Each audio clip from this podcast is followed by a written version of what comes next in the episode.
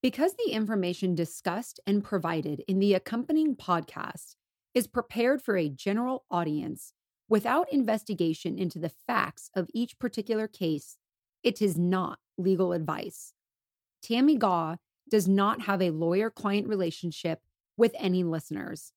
The thoughts and commentary about the law contained on this podcast is provided as a service to the community and does not constitute solicitation, or provision of legal advice.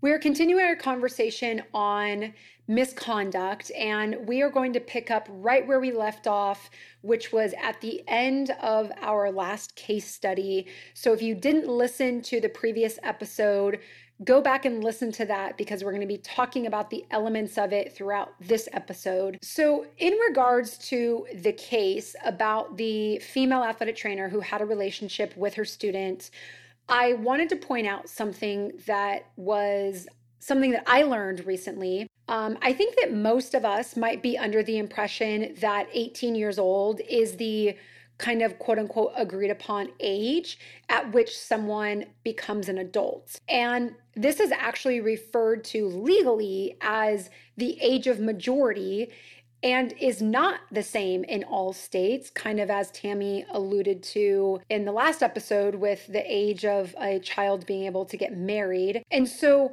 Age of majority pertains solely to the acquisition of legal control over one's person, decision, or actions. Specifically, Alabama and Nebraska have an age of majority of 19 years old instead of 18. And this also should not be confused with the age of maturity, which is the age at which sexual consent, marriageable age, drinking age, driving age, voting age, gambling age, etc., that is considered age of majority, um, which is actually more specifically what Tammi had referred to in the previous episode. So, regardless of this, relationships with students still brings up feelings over the abuse of power or kind of the misuse of trust in a relationship. Tammi, thoughts there? Yeah, I mean, you said you you called it. We talked about it in the past episode, and it is key to remember that you know consensual sex might not just be misconduct, it could also be a felony. Mm-hmm. Um, as we said, statutory rape does not require forced or non consensual activity. Right. The laws, especially the ones that you mentioned, are perfect examples. Mm-hmm. They have determined that sex with boys and girls of a certain age is considered statutorily illegal regardless of consent. Mm-hmm. And that age is different in different states. Some states in the South have very low ages of consent. So. So, um, one thing that I discovered when I was researching this article that I was pretty disappointed by um, is that the the BOC no longer has a statement that you have to check when submitting your continuing education units at the end of the reporting period, asking about whether you have been accused or convicted of a crime.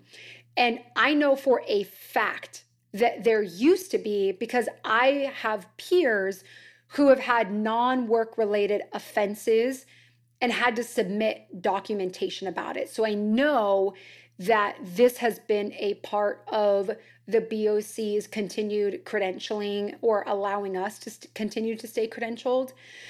And, you know, I will admit that when I was researching this episode and all of the cases that I previously mentioned to you guys, I found some athletic trainers who were still certified based on the articles that I had found and I reported them for a potential violation. I'm not sure why the BOC removed that question from our reporting period requirements, but in my opinion, it's a simple change that could make a major difference in how we police ourselves professionally. And I do think that some states regulate it more heavily when you have to get licensed. However, as we know, all states don't have licensure. Looking at you, California. Um, and overall, I think that the buck should stop with the BOC as they are the ones that allow us to, to continue to be credentialed. Tammi, your thoughts on us doing a better job of policing ourselves? Well, I would love to know the reasoning behind removing that question. Mm-hmm. Um, I I don't see the I don't see the sense behind it because mm-hmm. there are some there are some you know crimes property crimes for instance you know i mean that's that's easily you can provide documentation for that right. relatively easily right um, i could see an argument about having to report if you were accused and then deciding how to ask about a quote conviction because that tends to imply that the matter was adjudicated in a court of law mm-hmm. as opposed to any you know through a body or institution mm-hmm. um, but the hands off approach that some in the industry seem to be taking towards the ethical implications of some behavior is, in my opinion, an abdication of responsibility yeah. and does not serve or reflect well on our profession at all. I agree. And thinking about what you had said in the previous episode, where even the US Department of Education is trying to make it harder to make reportable offenses or making it harder on the reporter to file reportable offenses. Um, this this gives me the same feeling. Uh, I'm yeah. sure that they have a reason, and you know, um, not to try to make guesses, but even if it was something like we don't have the resources, uh, I, I think that you need to have the resources. This is just something that, in my opinion, is is not a question and if one of our uh, entities, I don't think it can be the NATA because they're a membership, um, but I think that if you are going to be responsible for accrediting our education programs and assuring the public and the nation that if they have that BOC seal, uh, then they've met certain levels of standards.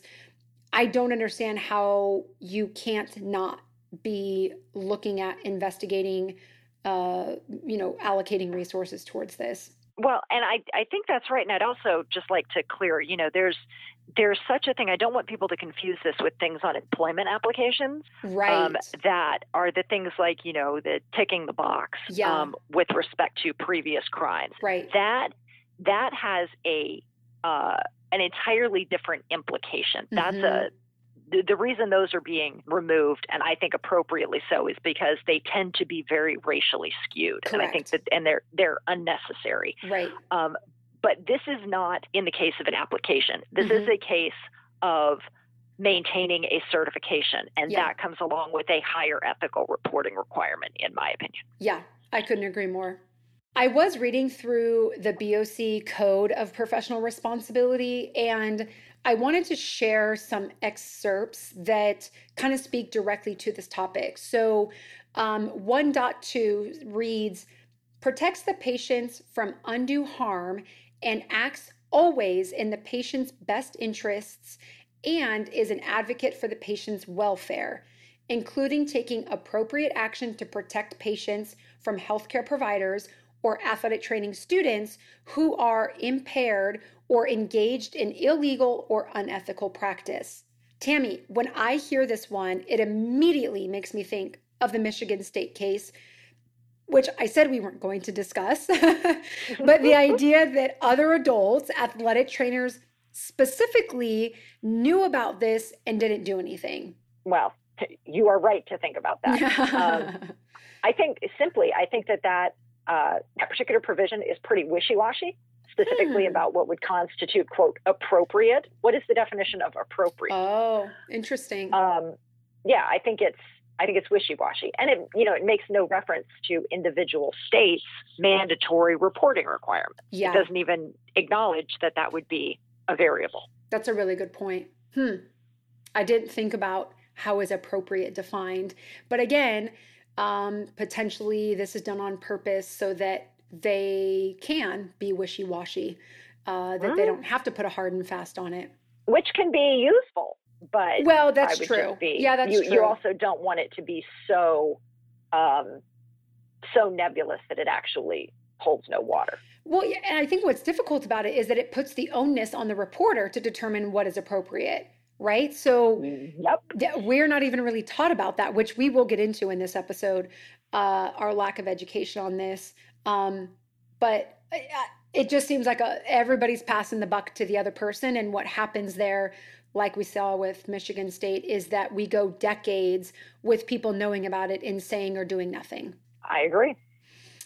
Let's see. Um, 1.5 reads that we develop and maintain a relationship of trust and confidence with the patient and or parent or guardian of a minor patient and does not exploit that relationship for personal or financial gain. Tammi, do you think that exploit has room for interpretation here? And what I mean by that is, do you think that some of these predators believe that they're exploiting their relationships? I think that's an incredibly fair point. There mm. are some people who do not think their behavior rises to a level of exploitation yeah. when an outside person or a third party might think that it absolutely does. Mm-hmm. So I think mm-hmm. you're completely right in pointing that out.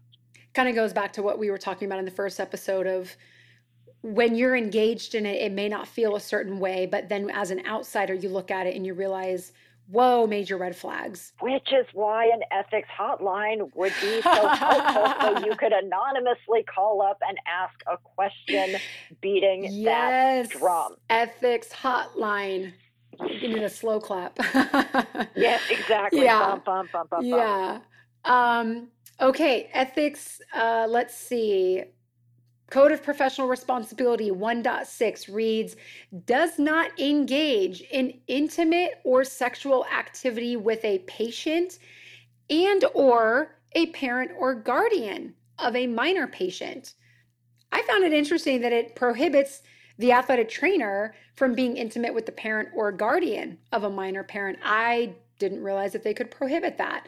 Though I absolutely see kind of the conflict of interest there and I think you bring up the you bring up the good point. You know that you're you're starting now. You're getting into consensual adult relationships, but yes, the potential conflict of interest and the appearance of impropriety with a parent or guardian mm-hmm. should outweigh everything else. Mm-hmm. I want to make a note really quick here.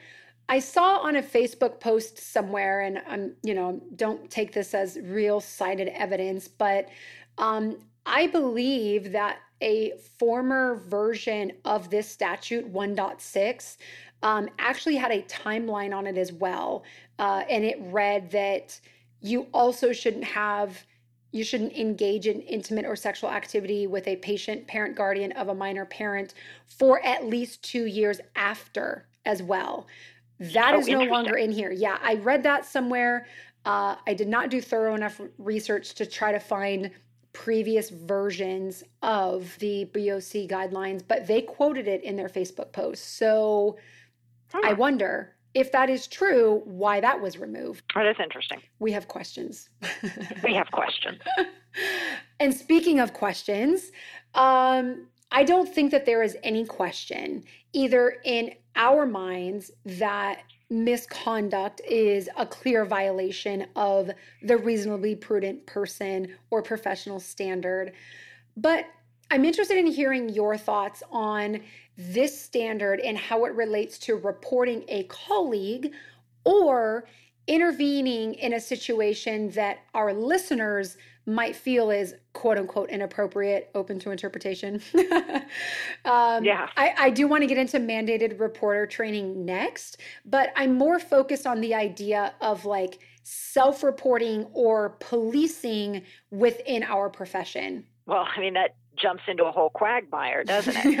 um, you know, are you responsible for reporting a colleague for a consensual relationship with a parent or guardian? Who do you report them to? Mm-hmm. Do you go to them first and tell them that you're going to report mm, them? Yeah. Um, now, if you're talking about a colleague's relationship with an underage person, that's when we go back to knowing the reporting regulations of your institutions Right. and the, the mandatory reporting requirements that you mentioned. Yeah. Because if you're at a school, regardless of the level, they should have regulations regarding what teachers, administrators, that kind of thing are and Uh-huh. are not supposed to report regarding their colleagues and the process for doing so. Correct. So, you know, don't try and reinvent the wheel. Don't take on the burden of trying to reinvent the wheel. Figure out what that process is. Right. Yeah, that's fair. Okay. Um, I think that it's important to note that being a bystander of a crime is also a criminal offense. And so knowing about or being an accomplice in a situation can cause you to be found guilty as well, not to mention the victim needing your help in those situations. And so I found a really great resource, uh, rainn.com. That's R A I N N. And according to rainn.com, here are the, some of the reasons why someone wouldn't step in to help. One, I don't know what to do or say. Two, I don't want to cause a scene. Three, it's none of my business. Four, I don't want them to be mad at me. Or five, I'm sure someone else will do something. Tammi, when I read these, it reminds me a lot of in my Red Cross training to be an instructor to certify other people in uh, first aid, BLS, whatever it is.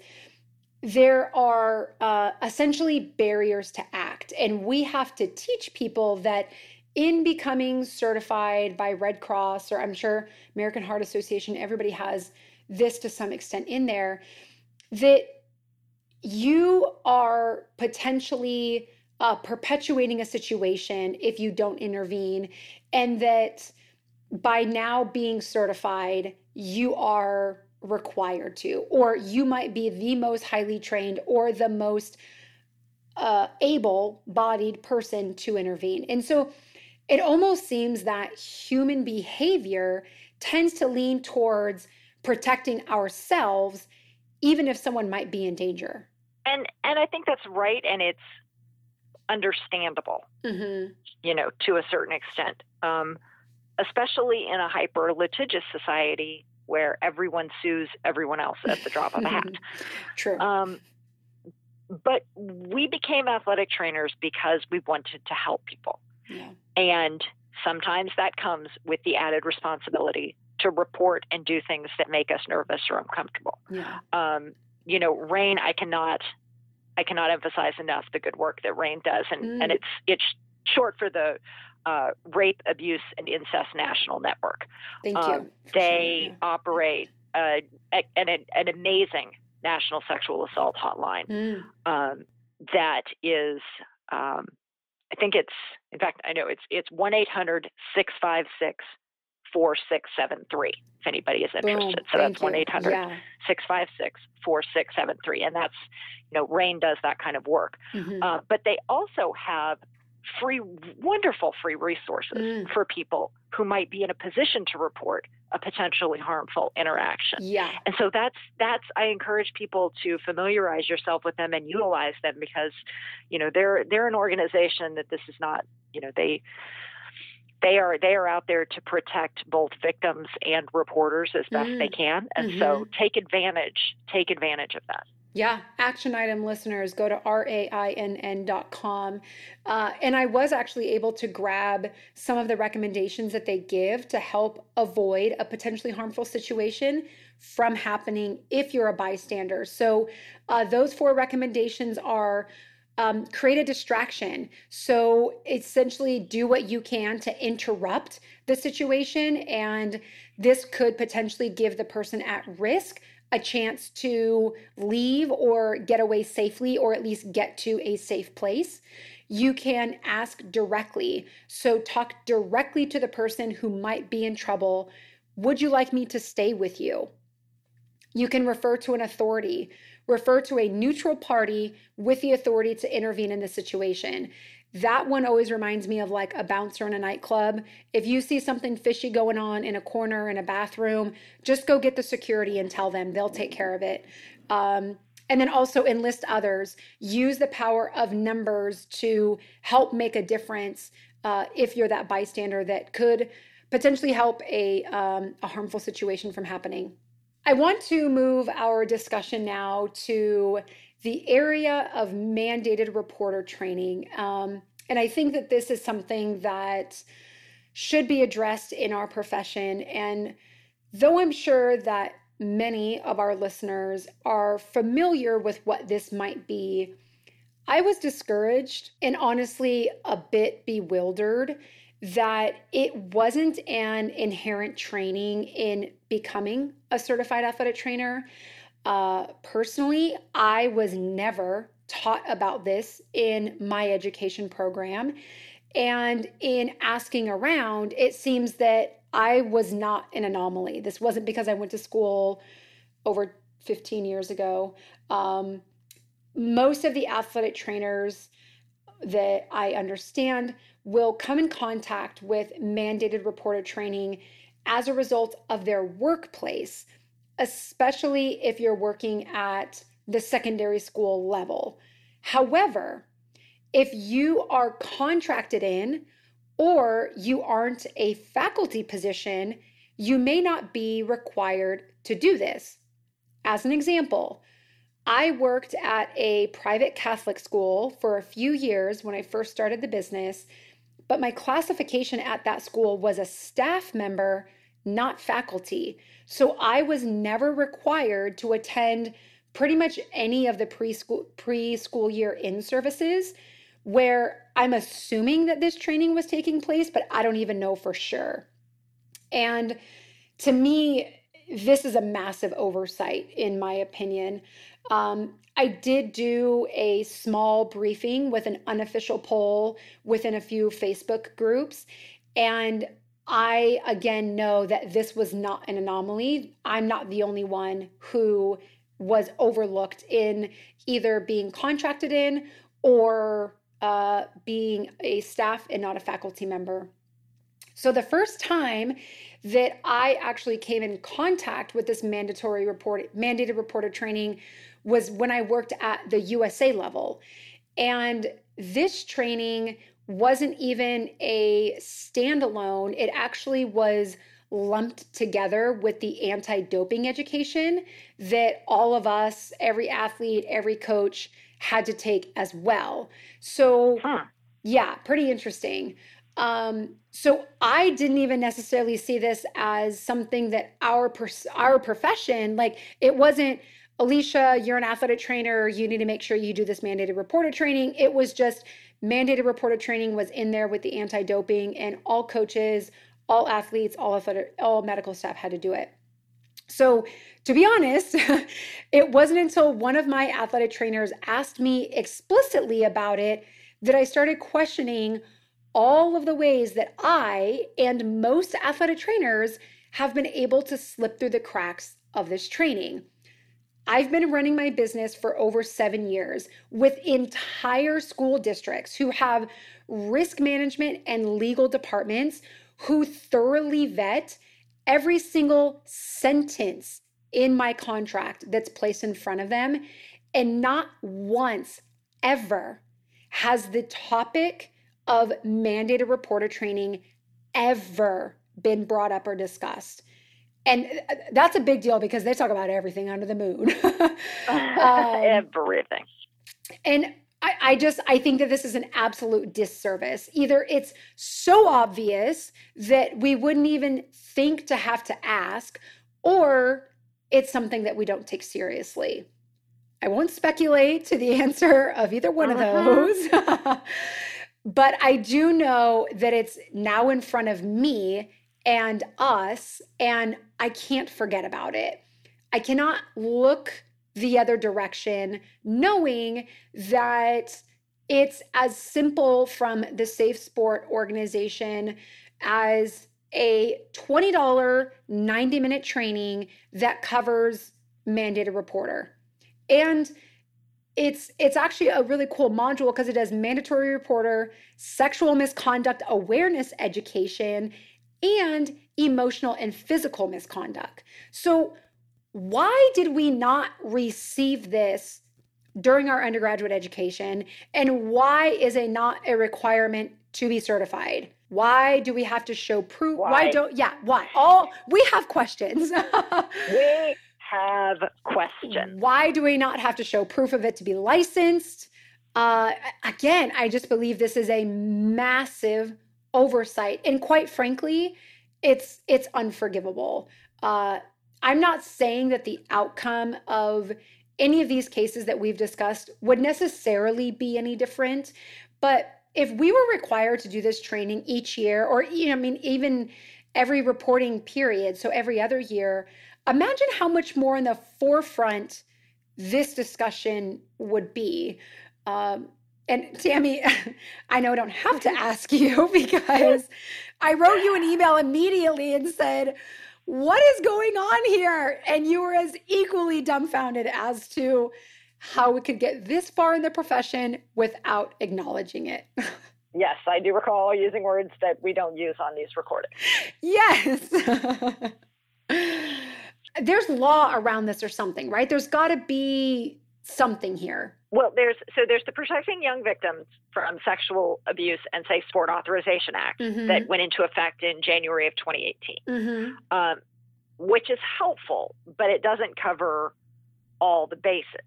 Yeah. And, you know, you made reference to an NATA document that states without question the duty to report under this regulation extends to athletic trainers. Right. So again, as you say, why is this not being forced down our throat the way that other NATA content is?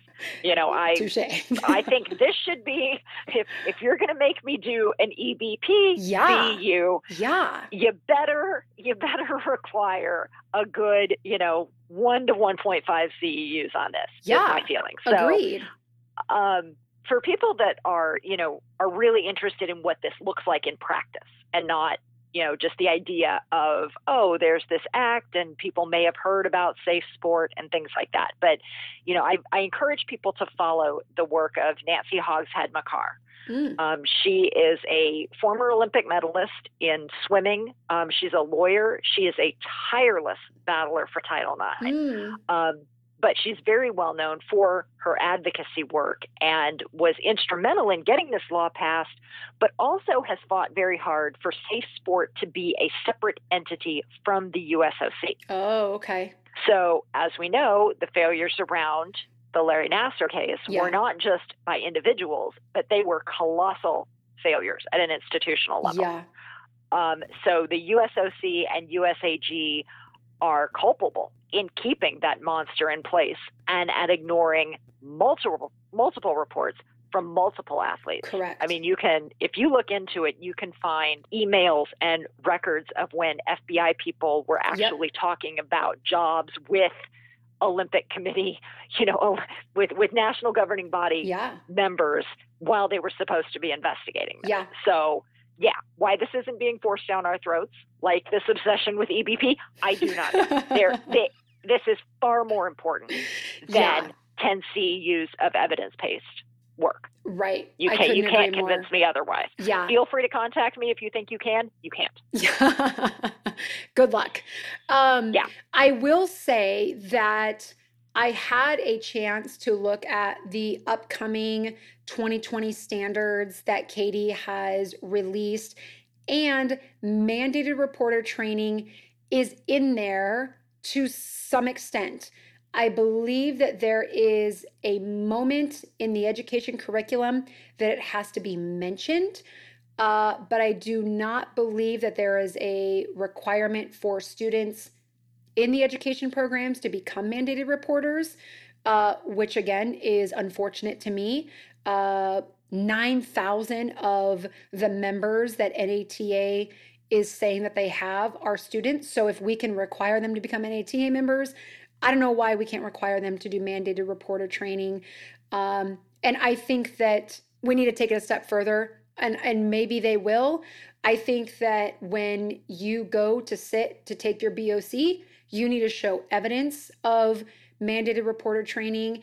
And I think that moving forward in our uh, reporting periods, I think they need to bring that box back that says I was not convicted of or whatever it was related to criminal history. And I also think that we need to upload certificates of mandated reporter training. Um, and this, to me, this applies whether you work with minors or not. Most of us who may never work clinically again still have to keep first aid certifications. To me, it's the same idea. So, to me, there's just no reason why we can't report this. It's not a major hurdle or burden for acquisition of it or the maintenance of it. So it's it's one small step that our profession could take to raise the bar. Um, and and I think we need to. I couldn't agree more. So I do want to mention uh, also um, that I did discover that the state of Pennsylvania does require mandated reporter training in order to be licensed. So, three cheers to them. More states take notice. Way to go, Pennsylvania. Exactly. Um, so, to me, you know, this topic is not one where we need to emphasize the fact that you need to know the rules and the laws that regulate our field.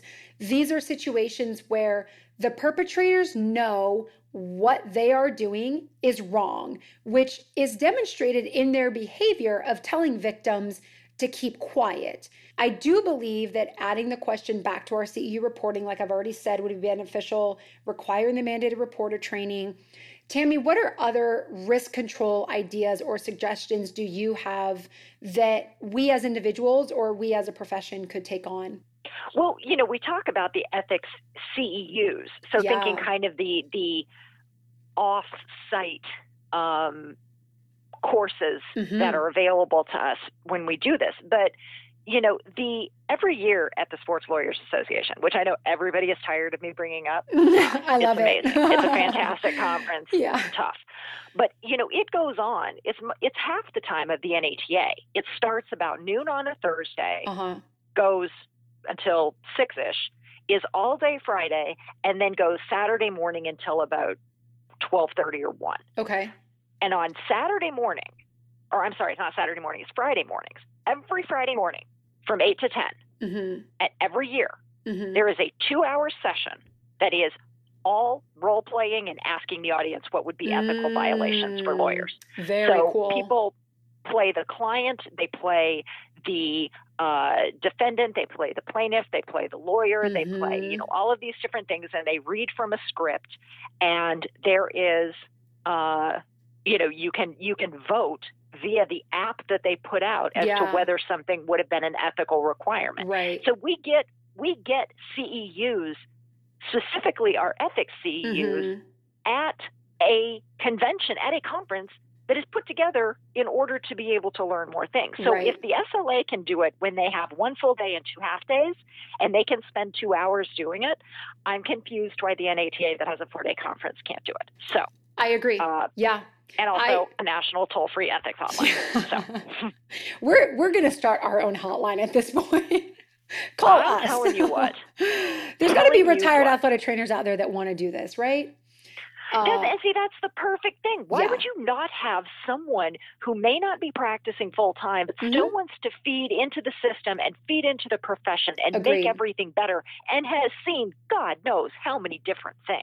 Uh, Why would that person not why would you not want to take the reins and create an ethics hotline within you, you don't have to be the one that sits at it all day mm-mm, you know? mm-mm. it's, it's not that's not the thing that's not how it works. Yeah to me it kind of reminds me of the AT's care program that they started where at you know conventions or seminars symposiums throughout the country whether it's the district one or the nata one people can do advanced tracks so they pay an extra couple bucks they get trained in the quote unquote AT care, AT's care. And that one is specifically in place for athletic trainers who have sustained really difficult situations. So maybe you were at a high school where a kid passed away or a mass shooting event took place or you are just having trouble in your life. You as an athletic trainer can call one of those AT's care trained athletic trainers and talk about stuff with them. So they're kind of like counselors or yeah. um, you know, I think that the NATA could do something very similar by figuring out who wants to be a part of this. And it's, I know that it's just a database that people can log on to to find someone in their area or not even in their area. They can just find someone in the nation. We could do something very similar with an ethics hotline. Uh, yeah, I, did, I mean, when you call when you call a bar exam, just so yeah. people understand, or a, a bar hotline, just uh-huh. so people understand what this looks like. You know, I I have called too when I needed to double check and make sure that working with an organization wasn't necessarily practicing uh, law mm-hmm. outside of you know outside of where I was licensed to practice it. Mm-hmm. And you call up. There's somebody who fields and takes your information mm. and as much of the information that you want, and then they say you will receive a call back within one business day. Mm. So it's it doesn't even have to be, you know, you. It's so much easier than I think people think of it as this giant call center has to be staffed right. with multiple people right. who can field calls and answer something in any right given away. moment. Right, right, right. Yeah. And that's not what it has to look like uh-huh. at all. Yeah. At all. It can be essentially, I mean, I don't mean to be flippant about it, but it's a little like an answering service. Yeah, for sure. The people that field the calls for the uh, bar hotlines frequently aren't lawyers. They right. don't need to be. No, no, no, no. It could they just be administrative staff. Mm-hmm. And exactly. it could even just be an answering machine.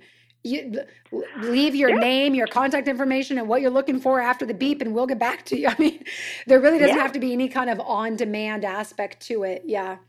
Um, I I attended a regional uh, district meeting one time. It was District Seven, and they had um, their general counsel, so District Seven's board, the general counsel that sits on the board.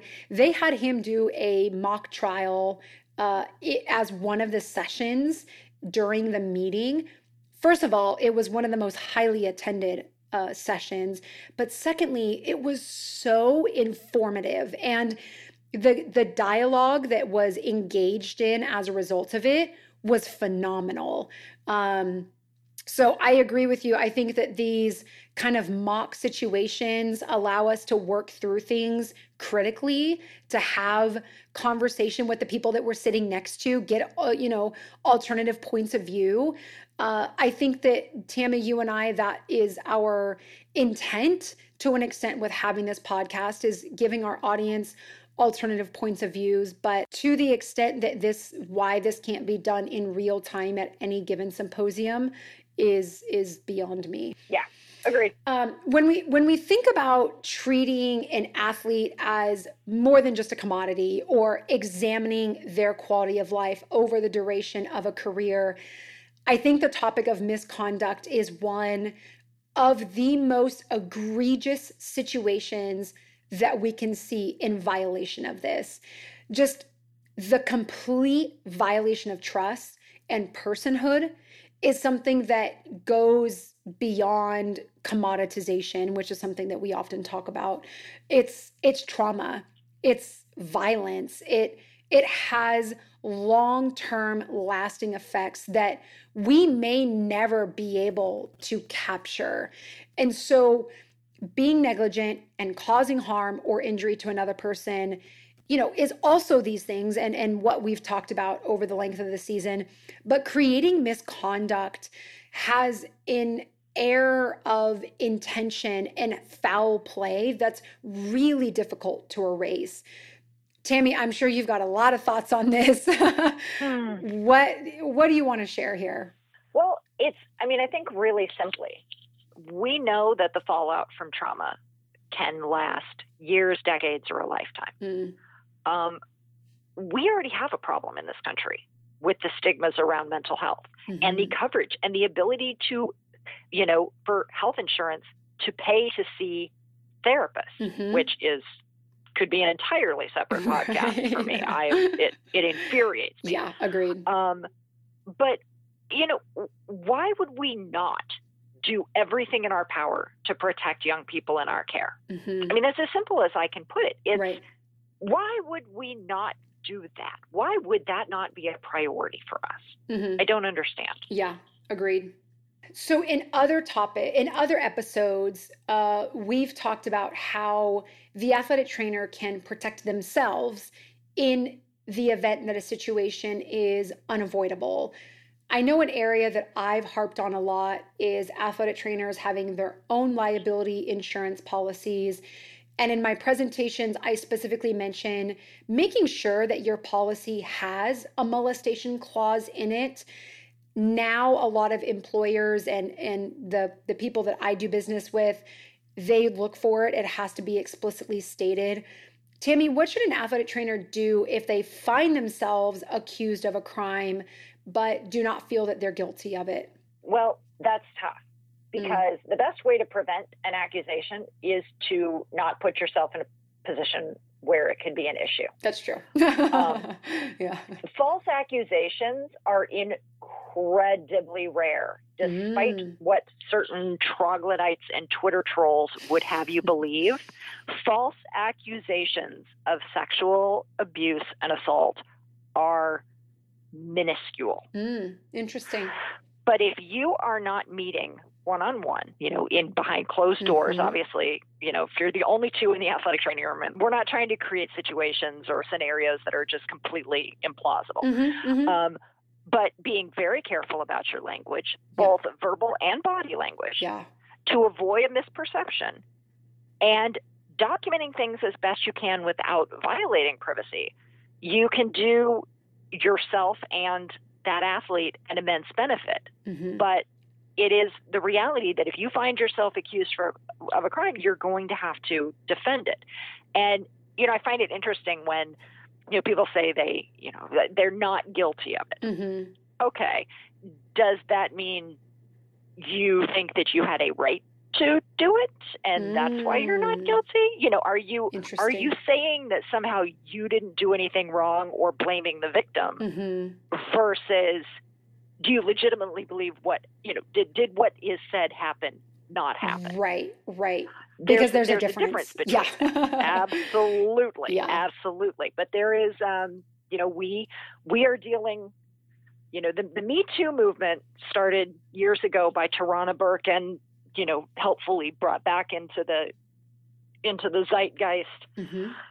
through very high profile things you know is is showing that what uh, what outside people see as very problematic, sometimes the uh, people committing the acts don't see as problematic at all because they feel like they're entitled to it. Yeah, absolutely. And that's that's the that's difference. Different. Yeah.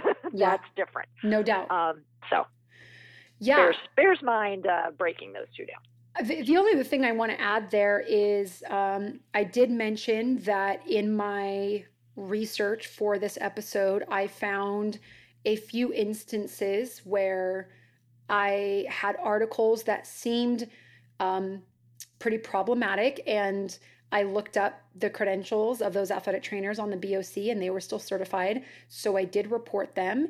And thankfully, I was contacted back on every single instance by the BOC. And they replied back with um, follow up articles that essentially the case was dropped against those individuals. And so, to your point, Tammi, I also wonder if organization by organization, if that person is willing to leave and it's no longer their problem, if they just drop the charges because they don't want to deal with it, not recognizing where that person could go next um, because all the accusations that I had read in these articles, they seemed they seemed pretty damning. Um, but then, as soon as that individual left that organization, charges were dropped. Well, yeah, there, there and there are a variety of reasons that that could be the case. You know, the mm-hmm. that could be the request of the victim. Mm. You know, that that could be maybe that's the end result mm-hmm. that satisfied that mm-hmm. satisfied them. Um, you know, we've we've made mention already about issues around the Department of Education and mm-hmm. the way that they are making it harder for people to report, mm-hmm. including requiring accusers to physically face their victim or face their wow. abusers. Wow. Um, yeah, it's it's wow. really to say it's problematic. I just I don't have I don't have words that really articulate where we are in the national discourse around these kind of things Yeah. and what what we are struggling with and what we are having to reckon hmm and reconcile hmm um, with. So, you know, it could be that the accuser decided to drop the charges because it wasn't worth it to him or her to Mhm. move forward. There Yeah. can be a variety of different reasons that are not that are not false reports. Yeah, exactly. I mean, everything down to the resources that that victim or family may Exactly. have uh, when we go back to, you know, access and, and commoditization. That that idea definitely comes to mind that a lot of families don't have the resources to pursue legal action like this. Well, or when we talked about the case with um, you know, the issues at Baylor hmm um, and the abuses and the cover up that happened there. Mhm. In that case, you're talking about individual human beings going up against an institution Yeah. that has a vested interest in covering up Right. behaviors. And so that, I mean, the most, I won't say privileged, but the most resourced hmm hmm people would still have a problem going up against No a doubt. huge Yeah. institution. Right. Not to You know, Larry yeah. Nassar's victims went up against the entirety of the USOC and USAG, and those, Yeah. you know, we're seeing now what kind of cover-ups were made, Right. and you know, a lot of those, a lot of those kids were very resourced, but sometimes it's a just going the size of the mountain that you have to climb Yeah. And to get justice. the emotional fortitude that's Yep. required to do that. I mean, I Yeah. I think about the the the Nassar girls, and uh, if I remember correctly, there was a girl who initially came forward and then backed out because uh, it was too difficult, and then ended up reemerging in it once more people came forward. So Mhm. it's not even necessarily resources or privilege it's also just you know where are you at in your life in your ability to emotionally psychologically spiritually manage this for yourself and and your life so um you know Especially when you're talking about girls that were, I mean, under the age of 14 right in a lot right, of cases. right Like how? How? yeah exactly I mean, I've had to deal. I've had to deal with this as an adult, hmm and that was traumatic enough. exactly yeah The idea I, when I was 14, my God, I don't know how I do it. no well and and that's the very point Yeah, that's it really is. you know That is the point. Yeah. Uh, you know, misconduct is um, absolutely a situation that can be avoided by an athletic trainer uh, who is the perpetrator in the situation. Uh, you know, this is a type of crime that is not committed on accident, which is a lot, you know, to an extent of what we've talked about this season, um, but rather with planning and grooming and intent.